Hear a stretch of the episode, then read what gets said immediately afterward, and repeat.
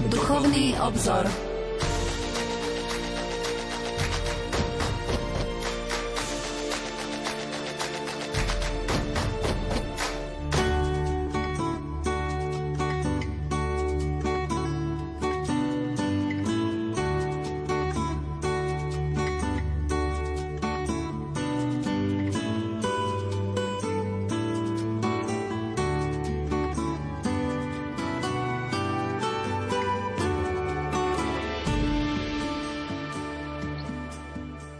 Svetý pápež Jan Pavol II v encyklike Cirkev žije z Eucharistie píše Eucharistické spoločenstvo cirkev upevňuje aj v jej jednote Kristovho tela. Svetý Pavol sa odvoláva na túto jednotiacu účinnosť účasti na eucharistickej hostine, keď Korintianom píše a chlieb, ktorý lámeme, nie je účasťou na Kristovom tele?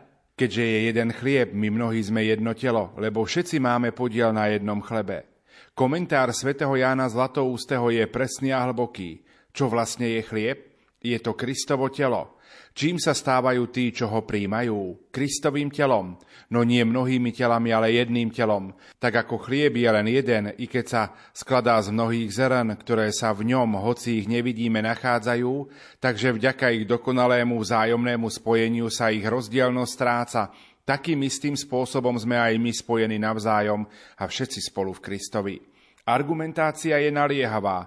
Naše spojenie s Kristom, ktoré je pre každého darom a milosťou, spôsobuje, že v ňom sme včlenení aj do jednoty jeho tela, ktorým je cirkev. Milí poslucháči, vitajte pri počúvaní relácie Duchovný obzor. Dnes budeme už po tretíkrát rozprávať o úvodných obradoch Sv. Omše. Začali sme úvodným spevom, príchodom do liturgického priestoru, úctou a pozdravením oltára, pokračovali sme prežehnaním sa a pozdravom a prišli sme až k úkonu kajúcnosti. Skôr ako priamime pohľad na prvú hlavnú časť omše, ktorou je liturgia slova, chceme dnes priblížiť liturgické prvky, ktoré zaklúčia úvodné obrady a tým je vzývanie pána, hymnus Gloria a modlitba dňa, teda kolekta. Mojimi a vašimi hostiami sú opäť naši liturgisti. Peter Staroštík, dekan farnosti Banská Bystrica katedrála. Peter, dobrý večer. Požehnaný dobrý večer, Pavol, tebe, tebe takisto, Štefan, aj všetkým poslucháčom Radia Lumen. A Štefan Fábry, farár farnosti žili na závode. Štefan, dobrý večer. Ďakujem ti za pozvanie, otec Pavol, a prajem tebe aj Petrovi, aj všetkým našim poslucháčom krásny adventný večer. Bratia, sme po tretej adventnej nedeli od 17. decembra vstúpime do druhej časti adventného obdobia, ktoré je takou bezprostrednou prípravou na slávenie Vianoc. Ako prežiť tieto zostávajúce dni? Čo poradíte našim poslucháčom? Tak ja osobne myslím si, že okrem toho, že budeme mať dobre napečené, dobre navarené a všetko vyzdobené a pripravené, vyupratované, je dôležité, aby sme vlastne tento vrcholný čas adventu prežili aj v kajúcnosti. To znamená k tomu dobre navarené, upečené a upratané je dôležité aj dobre vyspovedané. Teda dobrá svetá spoveď si myslím si, že je takým základným prvkom prípravy na Vianočné sviatky, ale takisto vlastne aj tá celá duchovná príprava, ktorou sme si, hadam, prešli každý počas celého adventu, má umocniť práve tento prichádzajúci čas Vianoc. Druhá časť adventného obdobia nesie názov Advent historický. Skutočne pripravuje nás na oslavu dá sa povedať, Ježišových narodenín, teda pripomenutie si toho, že vstúpil do tohto času. Narodil sa ako jeden z nás, prijal na seba ľudské telo. Teda to, že sa naplnili proroctvá starého zákona a Boh sa nám stal blízkym. Chcem preto všetkým popriať, aby prežili tieto dni práve v tejto Ježišovej blízkosti, vo vedomí toho, že Boh nám je blízko. Ja si myslím, že práve o tom by mali byť Vianoce. Samozrejme, že k tej radosti, k tej blízkosti Božej patrí aj blízkosť ľudská a preto sa pripravujeme na tieto najkrajšie sviatky roka. Chceme, aby všetko bolo zabezpečené, nakúpené, aby sme si urobili radosť vzájomnými darmi, ale myslím si, že cez tú skutočne ľudskú blízkosť vyjadrenú všetkým týmto by sme mali predovšetkým pociťovať Božiu blízkosť. A preto myslím, že takým pekným návodom na prežitie týchto dní by mohlo byť práve to, aby sme viac času venovali aj modlitbe, aby sme si našli čas na predvianočnú svetu spoveď aby tento čas e, bol taký trochu iný ako tie uponáhľané dni počas roka. Nech, nech sú to naozaj dni duchovnej obnovy, duchovnej prípravy. Nech aj pre nás, kresťanov, Vianoce majú, majú taký ten boží rozmer a nie len ten ľudský. Zvykli sme prvú pieseň venovať, koho by ste možno dnes večer chceli špeciálne pozdraviť. Ja by som chcel túto pieseň venovať všetkým, ktorých tento rok čakajú ťažké Vianoce. Či už preto, že stratili niekoho blízkeho počas roka, alebo prežívajú nejaký problém, nejakú ťažkosť jednoducho všetkým, ktorým v tomto roku tie najkrajšie sviatky roka možno nebudú až také pekné, ako bývali. Osobitne by som chcel teda ja dnešný deň pozdraviť všetkých kňazov, ktorí spovedajú, ktorí vlastne e, takýmto spôsobom slúžia, že tá naša príprava kňazka je práve o tom, že sme k dispozícii a e, že, e, že máme možnosť mať účasť na tých milostiach, ktoré môžeme sprostredkovať práve v spovedniciach. Pokojný dobrý večer a ničím nerušené počúvanie vám zo štúdia Rádia Lumen Prajú. Majster zvuku Marek Rimóci, hudobná redaktorka Diana Rauchová a moderátor Pavol Jurčaga. Ty božská láska, Ježiš môj, si plný lásky najsladšej vyžeň mi z duše nepokoj. Nech teba len si chránim v nej, nech viem, ako ma miluješ. Môj pán, môj tvorca a Boh tiež.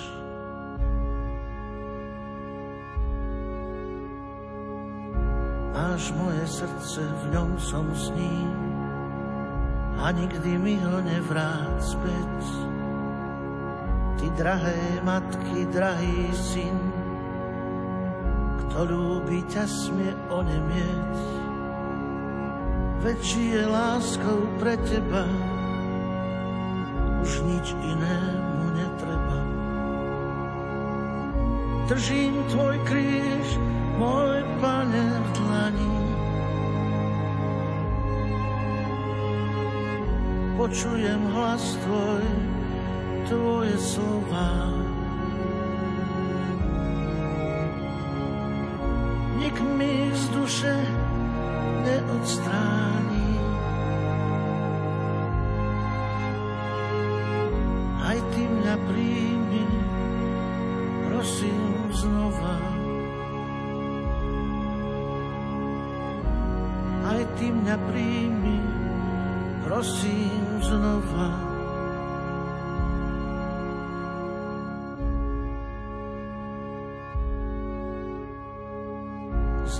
Sa Božia Matka zníš, tu v rúžiach kvitne i tvoj syn.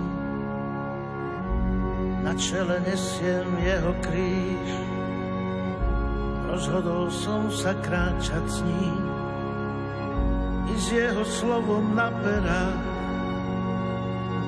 čo zaháňa môj ľudský strach. Držím tvoj kríž, môj pane v dlani. Počujem hlas tvoj, tvoje slova.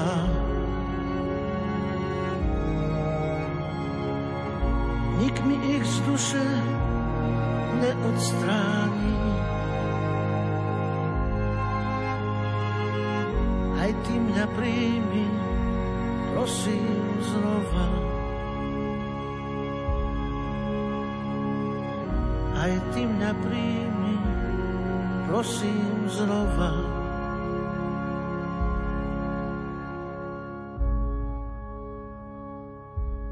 Počúvate Rádio Lumen, počúvate útorkovú večernú reláciu Duchovný obzor. Našimi hostiami sú liturgisti Peter Staroštík a Štefan Fábry. Rozprávame o úvodných obradoch svätej Omše. Kým budeme pokračovať, zhrňme význam úvodných obradov svätej Omše. Rozprávame sa o nich už v tretej relácii, ako som spomenul. V čom sú vlastne dôležité? V texte, ktorým si otvoril reláciu, vyjadril svätý Ján Pavol II veľmi dôležitý fakt, že Eucharistia zjednocuje církev. E, to sa samozrejme deje najmä účasťou na jednom chlebe a jednom kalichu, ako to počujeme v eucharistickej modlitbe. Ale veľmi dôležitý je aj e, ten iný rozmer zjednotenia pri slávení Eucharistie. A to je zjednotenie, ktoré nie je jeho ovocím, teda dôsledkom toho, že slávime Eucharistiu, ale jej predpokladom. Teda jednota spoločenstva, ktorá predchádza samotné slávenie. A práve tu e, zohrávajú nenahraditeľnú úlohu úvodné obrady e, Sv. Omše. A zjednocujú nás hneď v niekoľkých rovinách v prvom rade s Bohom, pretože nám pomáhajú uvedomiť si, e, že sa schádzame preto, aby sme sa spoločne modlili. Teda upriamujú našu pozornosť na to, čo je Božie. Spomínali sme v predošlej relácii, že svätý Pavol VI si výslovne prial, aby bolo slávenie Eucharistie ohraničené znakom kríža. Práve tento znak, to prežehnanie sa, naznačuje, že vstupujeme do Božieho priestoru. A samozrejme, že ich súčasťou je aj všeobecné vyznanie hriechov, prozba o ich odpustenie, teda odstránenie prekážky, ktorú hriech stavia medzi nás a pána.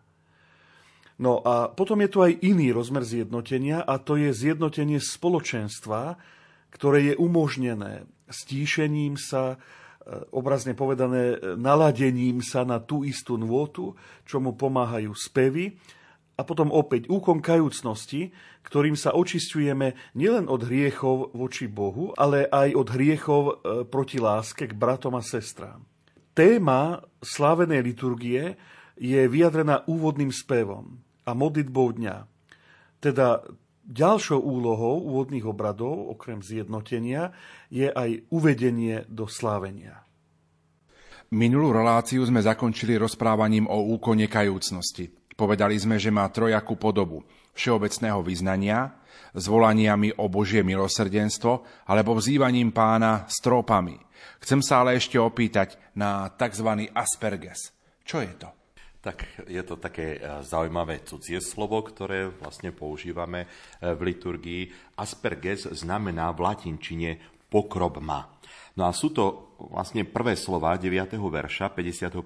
žalmu, pokrob ma izopom a zasa budem čistý, umy ma a budem belší ako sneh.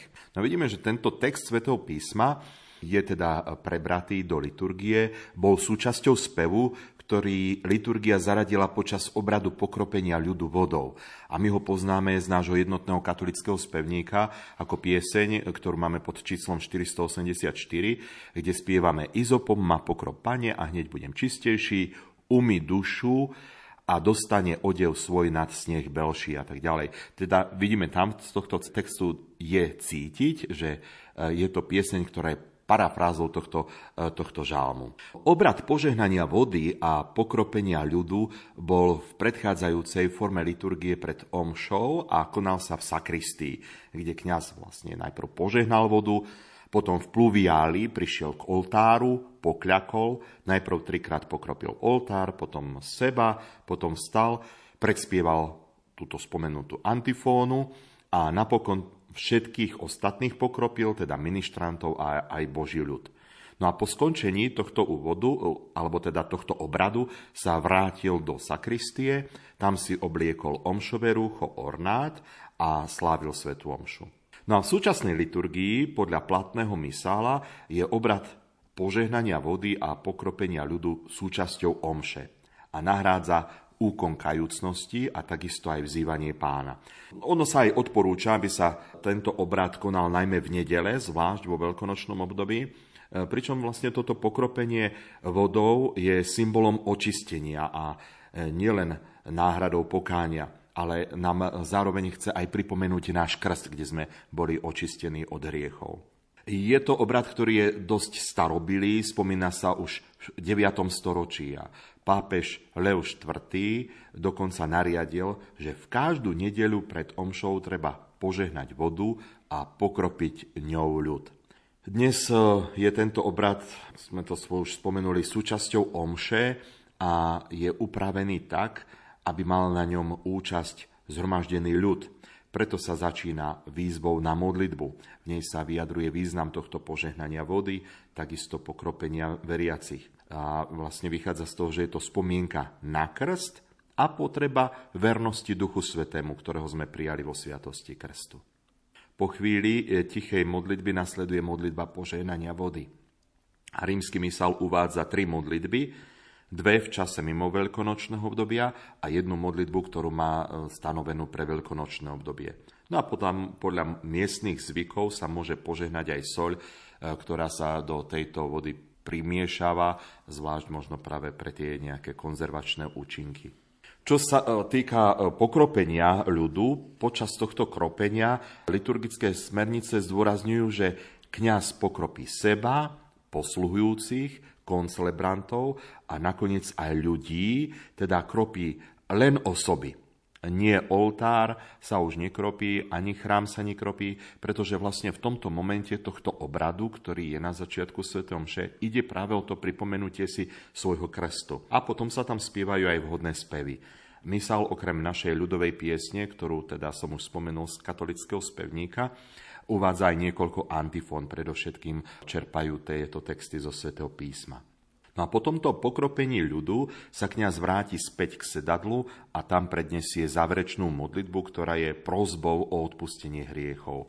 A ňou, touto modlitbou je vlastne celý tento obrad zaklúčený. Po ňom, ak je predpísané, nasleduje potom hymnus Sláva Bohu na vysostiach a modlitba dňa, teda tá spomenutá kolekta.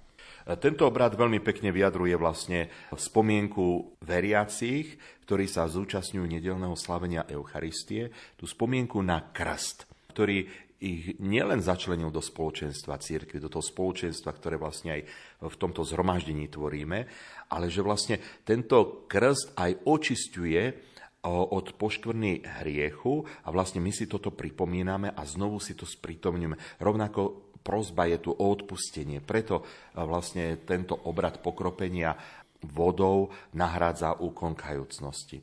A takto vlastne nám to umožňuje očistiť sa od hriechov, aby sme s čistým srdcom mohli počúvať Božie slovo a sláviť Eucharistiu. Viackrát sme spomenuli vzývanie pána, je to známe zvolanie Pane zmiluj sa. Patrí ešte k úkonu kajúcnosti? Či je samostatným obradom? Pýtam sa preto, lebo ak je do úvodu omše vsunutý nejaký obrad, napríklad začiatok krstného alebo sobášneho obradu, pohrebu a podobne, nájdeme v liturgických smerniciach usmernenie, že úvodné obrady sa vynechávajú. Týka sa to aj vzývania pána? Áno, je to tak, pretože liturgia nemá rada zdvojenie obradov. Ak sú na začiatku eucharistického slávenia úvodné obrady z nejakého ordo, vyjadrím to týmto latinským slovom, teda poriadku vysluhovania nejakej sviatosti. E, týka sa to najmä krstu, alebo pomazania chorých, alebo e, slavenia sviatosti manželstva, e, prípadne pohrebného obradu, alebo aj liturgie hodín, napríklad ranných chvál alebo vešpier. Vtedy sa úvodné obrady omše vynechávajú. Vzývanie pána, teda Pane zmiluj sa, alebo Kyrie eleison, vo svojej podstate k úkonu kajúcnosti nepatrí, pretože nasleduje až po ňom. Môžeme si to veľmi jednoducho vysvetliť takto. Úkon kajúcnosti ako prozba o odpustenie hriechov, ktorá je spojená e, s chvíľou tichého zahlbenia sa či spytovania svedomia a s význaním hriechov, aj keď všeobecným, to je to známe konfiteor, vyznávam všemohúcemu Bohu i vám, bratia a sestry a tak ďalej, je e, zakončený akoby, opäť v úvodzovkách, všeobecným rozhrešením. Teda prozbou kniaza, nech sa nad nami zmiluje všemohúci Boh, nech nám hriechy odpustí a privedie nás do väčšného života. Týmto sa vlastne úkon kajúcnosti zaklúči. A vzývanie pána nasleduje až potom. Vieme, to sme si vraveli už v minulej relácii, že výnimkov je e, tretia formula úkonu kajúcnosti, kedy je to kyrie e, spojené s tými tzv. trópami, teda e, vyjadrením alebo pripomenutím toho, čo Boh konal v dejinách spasy a predovšetkým teda v osobe Ježíša Krista. Napríklad, Pane Ježišu, Ty si bol poslaný uzdraviť skrušených srdcom, Pane, zmiluj sa a tak ďalej. Tak vtedy je aj samotné Kyrie súčasťou úkonu kajúcnosti. Skrátka, e, v liturgii treba rozlíšiť, či sa majú vynechať niektoré časti úvodných obradov omše, Takéto usmernenie máme napríklad pri krste, kde sa píše, že sa vynechá úvodný pozdrav aj úkon kajúcnosti alebo pri spojení omše e, s niektorou časťou liturgie hodín, keď sa môže vynechať vstupný spev, aj prežehnanie, aj pozdrav, aj úkon kajúcnosti, ale výslovne tam je napísané, ak je to vhodné, aj Kyrie. Teda liturgia uvažuje o situácii, kedy sa e, Kyrie môže ponechať. Teda, e, v tomto prípade sa rozlišuje, či sa má vynechať len samotný úkon kajúcnosti a Kyrie sa ponechá, alebo z nejakého dôvodu je vhodné, aby sa vynechalo aj ono. Ale vo všeobecnosti musíme konštatovať, že vzývanie pána Kyrie nepatrí k úkonu kajúcnosti. A aký je význam tohto zvolania Pane zmiluj sa? Poznáme ho aj z úvodu napríklad litánii. Ako sa dostalo toto zvolanie Pane zmiluj sa práve do liturgie Sv. Omše? Tak všeobecné smernice rímskeho mysala v 52. bode uvádzajú, že vlastne je to spev, ktorým veriaci volajú k pánovi a prosia ho o milosrdenstvo. Teda možno, že toto je to dôležité, čo si máme tu nejakým spôsobom uvedomiť. Je to teda zvolanie, ktoré je známe predovšetkým z textov svätého písma. E, spomeňme si napríklad na dvoch slepcov, ktorí kričali na Ježiša. Syn Dávidov, zmiluj sa nad nami. To máme v Matúšovom evaníliu v 9. kapitole. Alebo tiež si spomeňme na kanánsku ženu, ktorá volá na Ježiša. Zmiluj sa nado mnou, pane, syn Dávidov. To máme zase u Matúša v 15. kapitole. Alebo takisto je to aj prozba oca. Pane, zmiluj sa nad mojim synom tiež Matúšovi v 17. kapitole. A všade je použitý text, alebo teda grecké slová Kyrie eleison. Kyrie eleison. Takže to Kyrie je vokatív od slova Kyrios, e, čo znamená pán, teda keď máme to vokatív, takže je to pane, hej, teda to oslovenie, pane. A slovo eleos znamená súcit, milosrdenstvo alebo zľutovanie, zmilovanie. Takže eleison je prozba, ktoré je vyjadrené zmiluj sa, zľutuj sa, maj súcit, maj svoje zľutovanie s nami. Zvolanie tak ako teda e, v tej forme zmiluj sa nado mnou, pane, nájdeme aj v žalmoch, napríklad v 6., v 9., tiež v 31., v 86. alebo takisto aj v 123. žalme. Toto zvolanie poznali aj pohania, ktorí sa ním obraceli k vychádzajúcemu slnku alebo e, k panovníkovi, slávnostne vstupujúcemu do mesta. Takže kresťanstvo, to ranné, prevzalo e, toto vzývanie vzývanie, ktoré adresuje Kristovi a istým spôsobom aj také význanie, že, že On je ten, ktorý je našim pánom, ktorý je našim Bohom. On je pán a Boh. A neskôr sa chápalo tiež ako oslovenie osôb Najsvetejšej Trojice toto zvolanie. Treba teda povedať, že je to jedno z mála zvolaní, ktoré aj v latinskej liturgii ostali z čias, keď liturgickou rečou bola gréčtina. A v Ríme dá sa povedať, že ona sa používala až do 4. storočia. A dodnes e, toto zvolanie je mimoriadne populárne vo východných liturgiách. Dá sa povedať, že niekedy až, až tak akoby do nekonečna sa opakuje. Ale obľúbené e, toto zvolanie zostalo aj v rímskom obrade, a to dokonca aj ako odpoveď na prednesené prozby alebo ako súčasť litánií, ktoré sa spievajú počas procesí.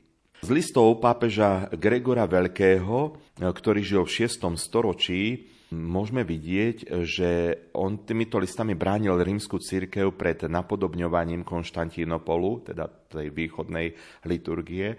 A tam sa dozvedáme, že použitie tohto zvolania na východe a západe sa e, v tom čase už začína líšiť.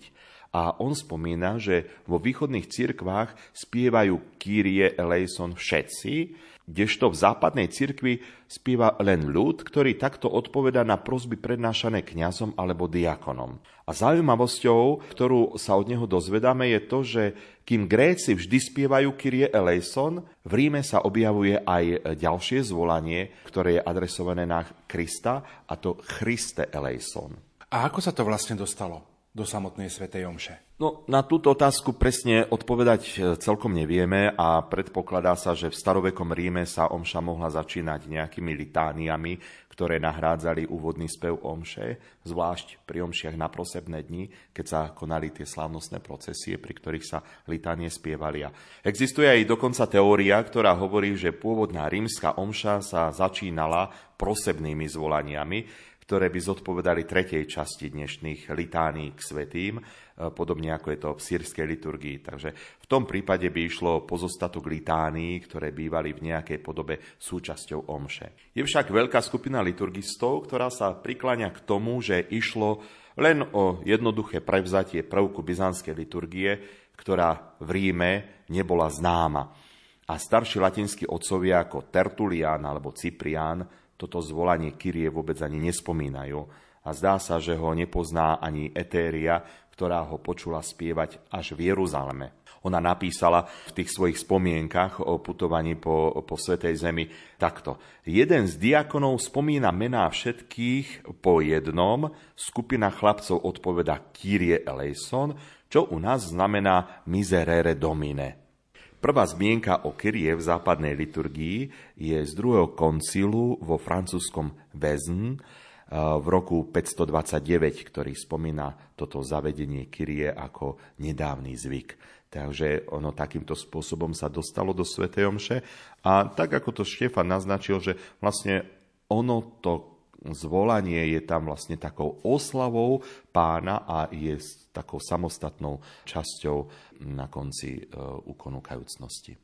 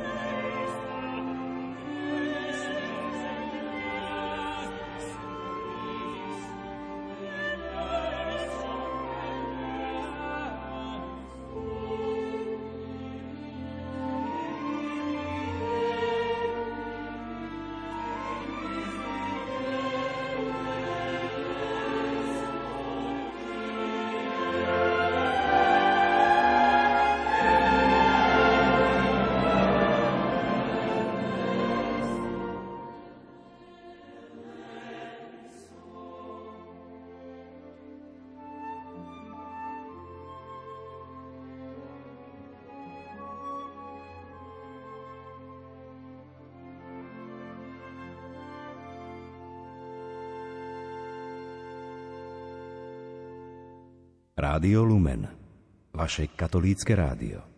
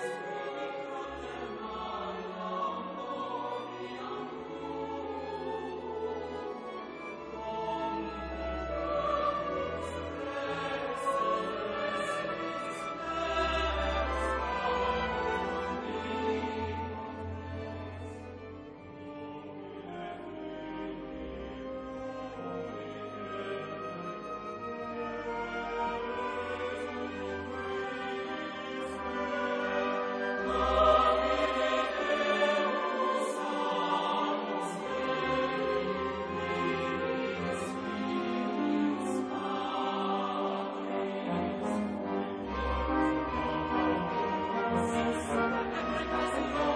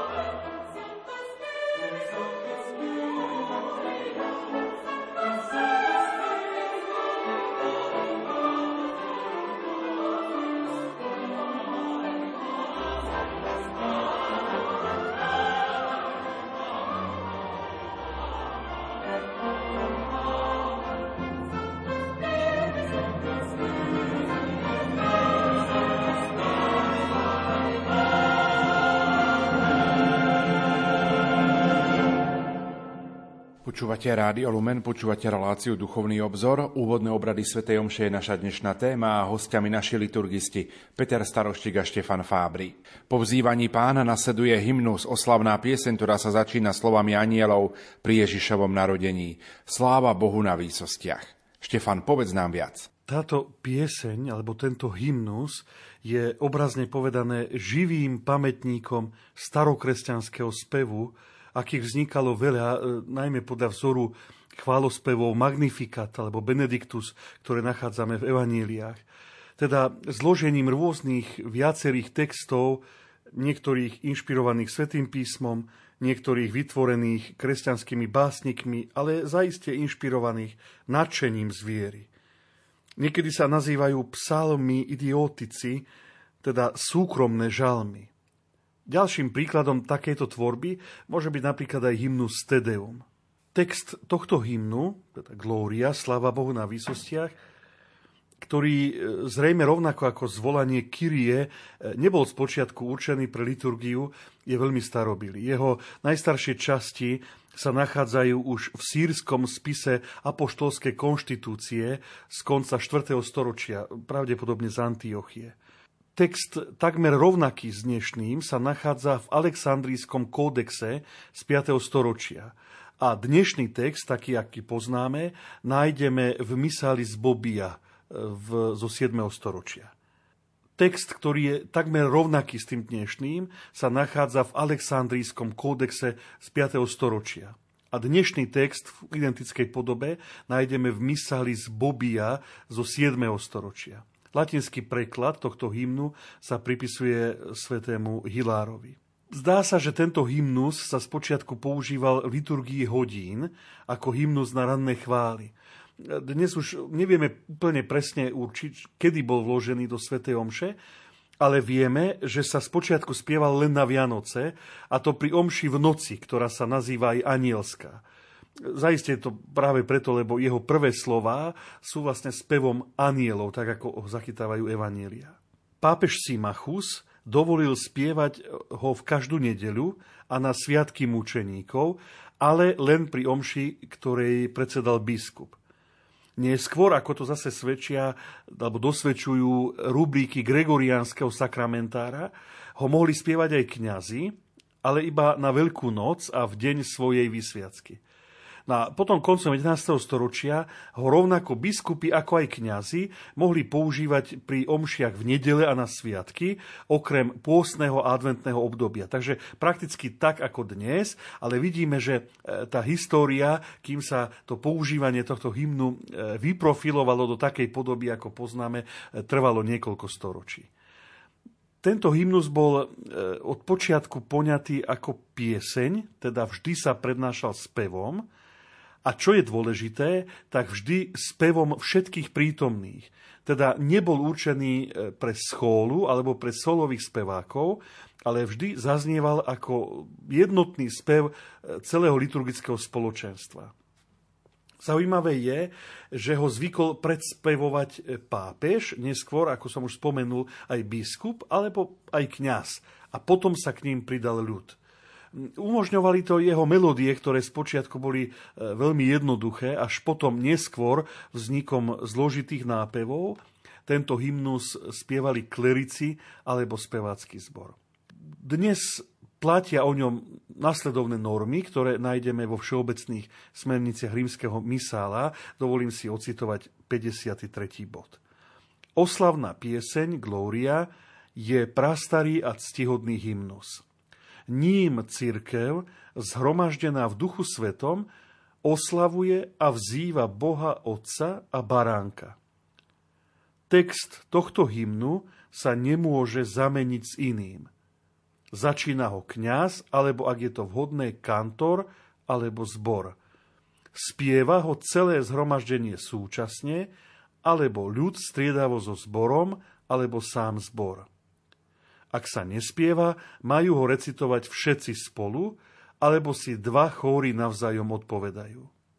Spieva sa alebo recituje v nedele, okrem adventných a pôstnych, na slávnosti a sviatky, ako aj pri osobitných slávnostnejších bohoslužbách.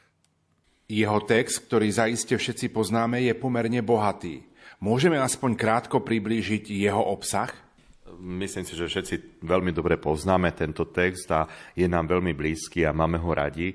Tento hymnus sa niekedy nazýva aj tzv. veľkou doxológiou, na rozdiel od malej doxológie, sláva Otcu Istinu i Duchu Svetému, takže toto je to, akoby taká tá veľká doxológia alebo e, sa tiež aj nazýva hymnom anielov práve preto, lebo vlastne začína tým spevom, ktorý vychádza z Lukášovho evanília. Takže celý text pozostáva z viacerých zvolaní, ktoré môžeme nazvať v latinčine aklamáciami, takisto z tej doxologickej a hymnickej formy, ktorá je charakteristická pre staroveké grécké liturgie. Čiže vidíme to stále nejaký taký ten prvok východu, ktorý je začlenený do rímskej západnej liturgie. No a teda ten tento hymnus sa skladá z troch častí.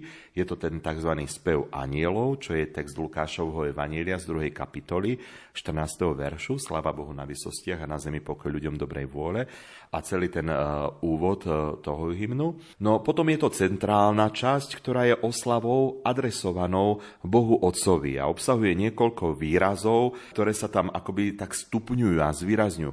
Chválime ťa, velebíme ťa, klániame sa ti, oslavujeme ťa, vzdávame ti vďaky. Takže tam vidíme, že akoby stále chceme viac a viac vyjadriť jedno a to isté, ktoré, čo je vlastne oslavou, chválou samotného trojjediného Boha.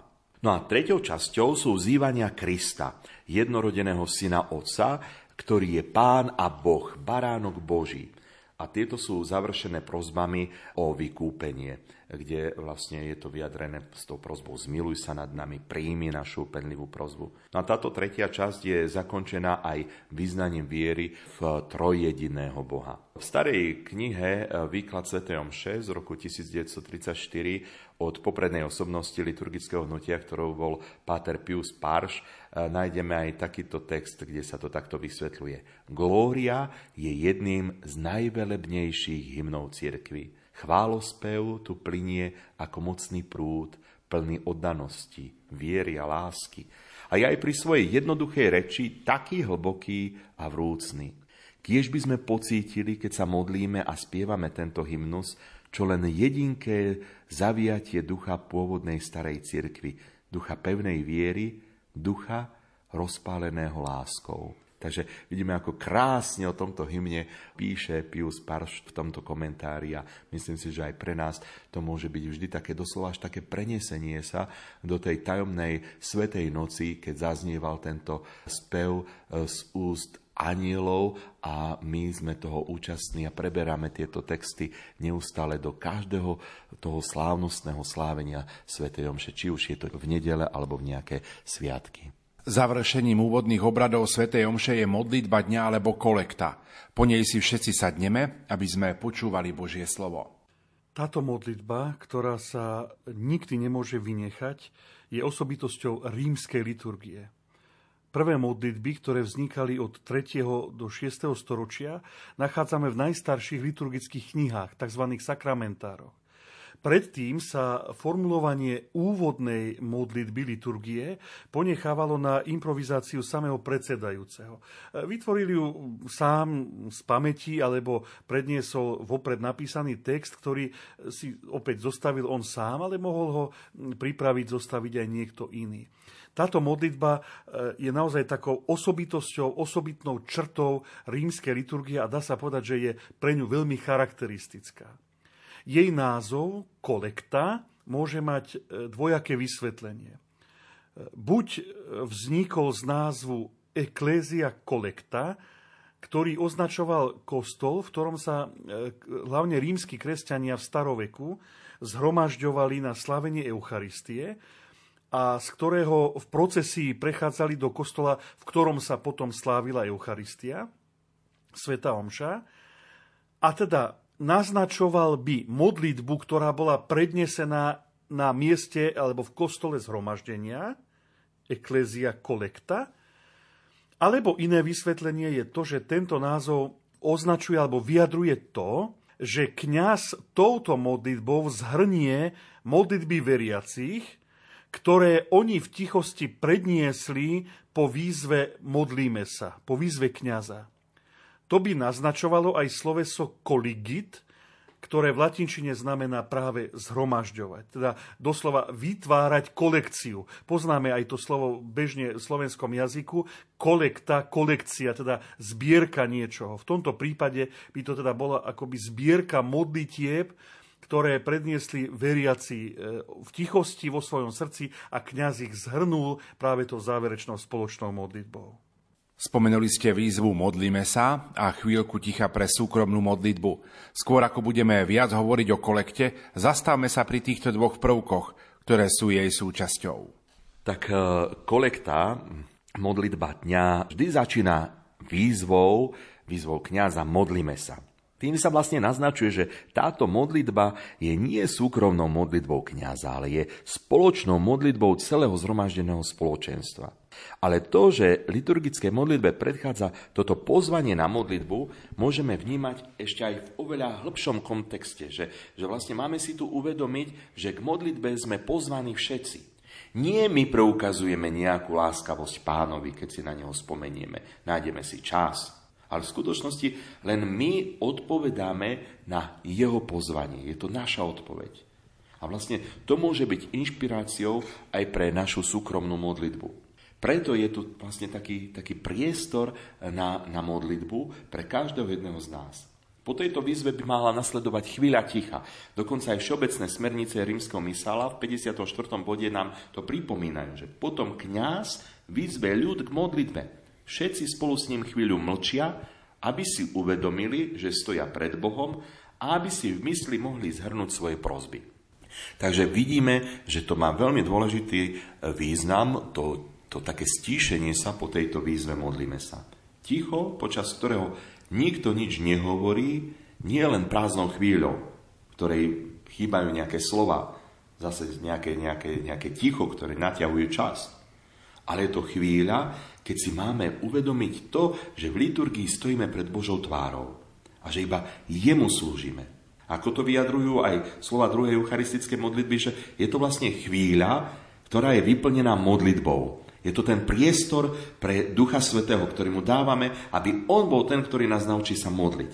A v srdci aj vyjadriť to, čo chceme vypovedať slovami, ale to nevieme, že to sa nedá. Že on je ten, ktorý sa v nás má modliť. Takže tu si e, je veľmi dôležité možno, že naozaj aj taký apel na nás kňazov, aby sme vedeli dať ten priestor, ten čas tomu tichu, stišeniu sa po tejto výzve modlíme sa a zároveň, aby všetci zhromaždení sme si uvedomili, že stojíme pred Bohom a prinášame mu tú svoju modlitbu. Takže potom vlastne tá, tá kolekta je takým zhrnutím, zmiešaním vlastne, alebo teda takým zhrnutím všetkých tých našich prozieb, s ktorými prichádzame na bohoslužbu. Všimnime si teda tú dôležitú štruktúru liturgie, s ktorou sa stretneme aj na mnohých iných miestach. Je to pozvanie v modlitbe, potom ticho a nakoniec samotná modlitba. Čím je táto modlitba charakteristická? Aká je jej štruktúra? Čítal som kde si, že tieto modlitby sú v latinčine vyjadrené tak hutne, že je problém ich napríklad aj prekladať. Áno, je to fakt, s ktorým sa trápia mnohé skupiny e, liturgistov, lingvistov, ktorí pripravujú národné preklady rímskeho misála. E, niektoré modlitby sú totiž v latinčine také stručné, že sú v podstate úplne holou prozbou bez akékoľvek ozdoby. Ako keď dieťa žiada niečo od svojich rodičov, osloví ich a povie, čo potrebuje. Ale opäť, e, ako vo všetkom, tak aj v tomto môžeme vidieť niekoľko rozmerov. Niektorí vravia, že vo formuláciách týchto modlitieb sa odráža vznešený, ale strohý právnický štýl. Kým do 3. storočia sa liturgia v Ríme slávila v gréčtine, e, od 4. storočia potom nastupuje latinčina ako reč ľudu, zdá sa, že tá liturgická latina už vtedy bola kultivovaná. E, obracala sa na intelekt a bežný kresťan často len ťažko zachytil význam liturgických textov. Text bol natoľko hutný, že ak aj dnes ide o preklad najstarších modlitieb, tak v živých jazykoch sú vždy dlhšie ako v latinčine. Na druhej strane v týchto modlitbách môžeme vidieť aj konkrétnu odpoveď na Ježišovú výzvu, keď sa modlíte, nehovorte veľa ako pohania. Každá kolekta sa začína oslovením. V najstarších a rídzo rímskych modlitbách je to jednoduché oslovenie Pane. Ako to aj dnes môžeme počuť v novom slovenskom misáli. Faktom ale je, že rímska liturgia bola neskôr ovplyvnená galskou liturgiou, ktorá rada používala rozšírené oslovenie, napríklad Všemohúci a Večný Bože, alebo Milosrdný Oče a podobne. Čo je vlastne bližšie našej mentalite a pravdepodobne aj preto boli v tom predchádzajúcom slovenskom misáli častejšie použité práve takéto oslovenia ako to, to latinské strohé domine a pane a aj to sa viac prekladalo e, ako otče. Potom po oslovení nasleduje tzv. anamnéza. E, je to pripomenutie toho, aký Boh je. Teda vyslovenie nejakej jeho vlastnosti, alebo spomienka na to, čo vykonal v dejinách spásy. Napríklad, páne, od teba pochádza každé dobro. Alebo, ty si nám z mŕtvych staním svojho syna otvoril cestu do väčšného života alebo v inej modlitbe. Ty si pannu Máriu ustanovil za našu matku a tak ďalej. Tu sa štruktúra našej modlitby dotýka židovskej praxe, na ktorú kresťania určite nadviazali a podľa ktorej sa každá modlitba začínala s velebovaním Boha, chválou, vzdávaním vďaky. Čo sa vlastne aj po grecky povie Eucharistia. Vďaky vzdávanie. Takto sa určite modlil aj sám Ježiš a kresťania nasledovali jeho príklad. Jadrom každej kolekty je prozba. K nej prirodzene vyústi každé jedno vzdávanie vďaky. Prozba je logickým pokračovaním chvály a je rovnako ako ona základným postojom kresťana pred Božou tvárou. Ňou priznávame, že potrebujeme Boha a že nielen spása, ale aj všetko ostatné, nech je to akákoľvek naša životná potreba, od zdravia cez všetko potrebné pre bežný život, je Božím darom. Napokon každá kolekta je zaklúčená tzv. doxológiou a zvolaním Amen. Doxológia je vlastne význaním Božej slávy a zároveň viery v Najsvetejšiu Trojicu – No a nakoľko sa väčšina modlitie podľa najstaršej tradície obracia k Bohu Otcovi, tak doxológia vyjadruje, že svoju modlitbu predkladáme Otcovi skrze Syna Ježiša Krista, ktorý je náš Pán. A tým sa zase naplňajú slova Pána Ježiša, urobím všetko, o čo budete prosiť v mojom mene, aby bol Otec oslávený v Synovi. Takto to čítame v Janovom evaníliu. Pripomeňme si ešte, hovorili sme o tom už v predchádzajúcich reláciách, že amen je jedno z troch hebrejských slov, ktoré sa stali súčasťou rímskej liturgie. Je zvolaním celého ľudu, ktorý týmto slovom potvrdzuje, že sa pripája k slovám kňaza a že s nimi súhlasí. Keď počúvame význam modlitby dňa, kolekty a uvedomujeme si jej význam, zdá sa, že sa môže stať vzorom každej našej modlitby, napríklad aj tej súkromnej. Samozrejme, a myslím si, že to je úžasné, keď vieme sa inšpirovať práve tou, tou liturgickou modlitbou. Kolekta určite je vzorom každej našej modlitby. Všimnime si to v niekoľkých bodoch. Ona upriamuje vlastne našu pozornosť na pána a pomáha nám osloviť ho ako otca. Toto oslovenie vyjadruje, že v každej našej modlitbe sa stretávame so živým Bohom. Že On nie je vzdialený, že On nie je nejako nepoznaný, ale že On je ten, ktorý nám vychádza v ústretí a pozýva nás, aby sme sa modlili. To je to, čo možno, že aj teraz v advente nejakým spôsobom si zvlášť uvedomujeme, že On je ten, ktorý je prichádzajúci z výsosti. On je ten, ktorý k nám ide v ústrety a my len, my len odpovedáme. Potom je tu taká strohosť, ktorá nám môže pripomenúť, že v modlitbe nie sú na prvom mieste naše city, ale vedomie, že my prichádzame k Bohu, ktorý pozná hĺbku nášho srdca. Že On vidí aj do tých našich najtanejších zákutí a že my celkom nemusíme prežívať všetko až tak veľmi intenzívne, emocionálne, ale že my do toho zahrňame vlastne práve toto vedomie, že Boh ma pozná.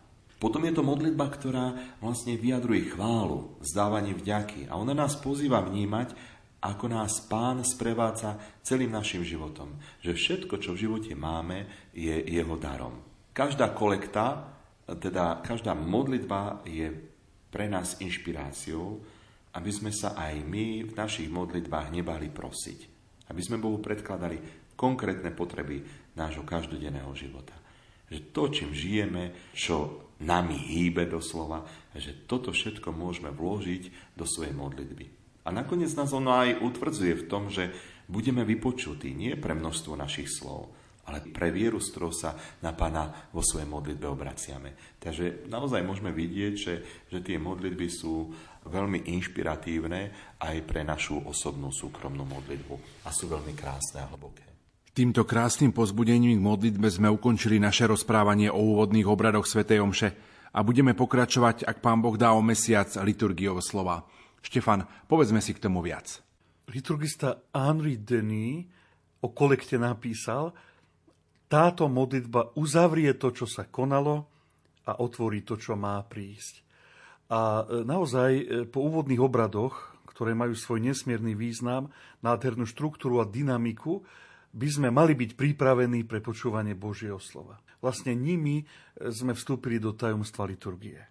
Áno, je, je veľkou pravdou to, že v tej štruktúre Svetej Omše e, často hovoríme o bohoslužbe slova, o liturgii Eucharistie a zdá sa, ako by tie ďalšie dve časti, úvodné obrady a záverečné, boli len e, takými prílepkami pri tom, čo je podstatné a dôležité. Ale e, práve tak, ako povedal aj otec Peter, tri relácie sme venovali úvodným obradom Svetej Omše, preto aby sme e, naozaj pozvali aj vás, naši poslucháči, e, ktorí nás počúvate, e, k takému uvažovaniu alebo, alebo k tomu ponoreniu sa do tej hĺbky týchto obradov, týchto veľmi kratučkých častí liturgie, lebo prežehnanie sa, pozdrav, pán s vami i s duchom tvojim, to je doslova pár krátkých slov.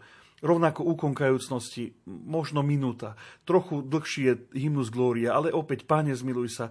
Aj o tej modlitbe dnes sme vraveli, že je veľmi strohá, veľmi krátka.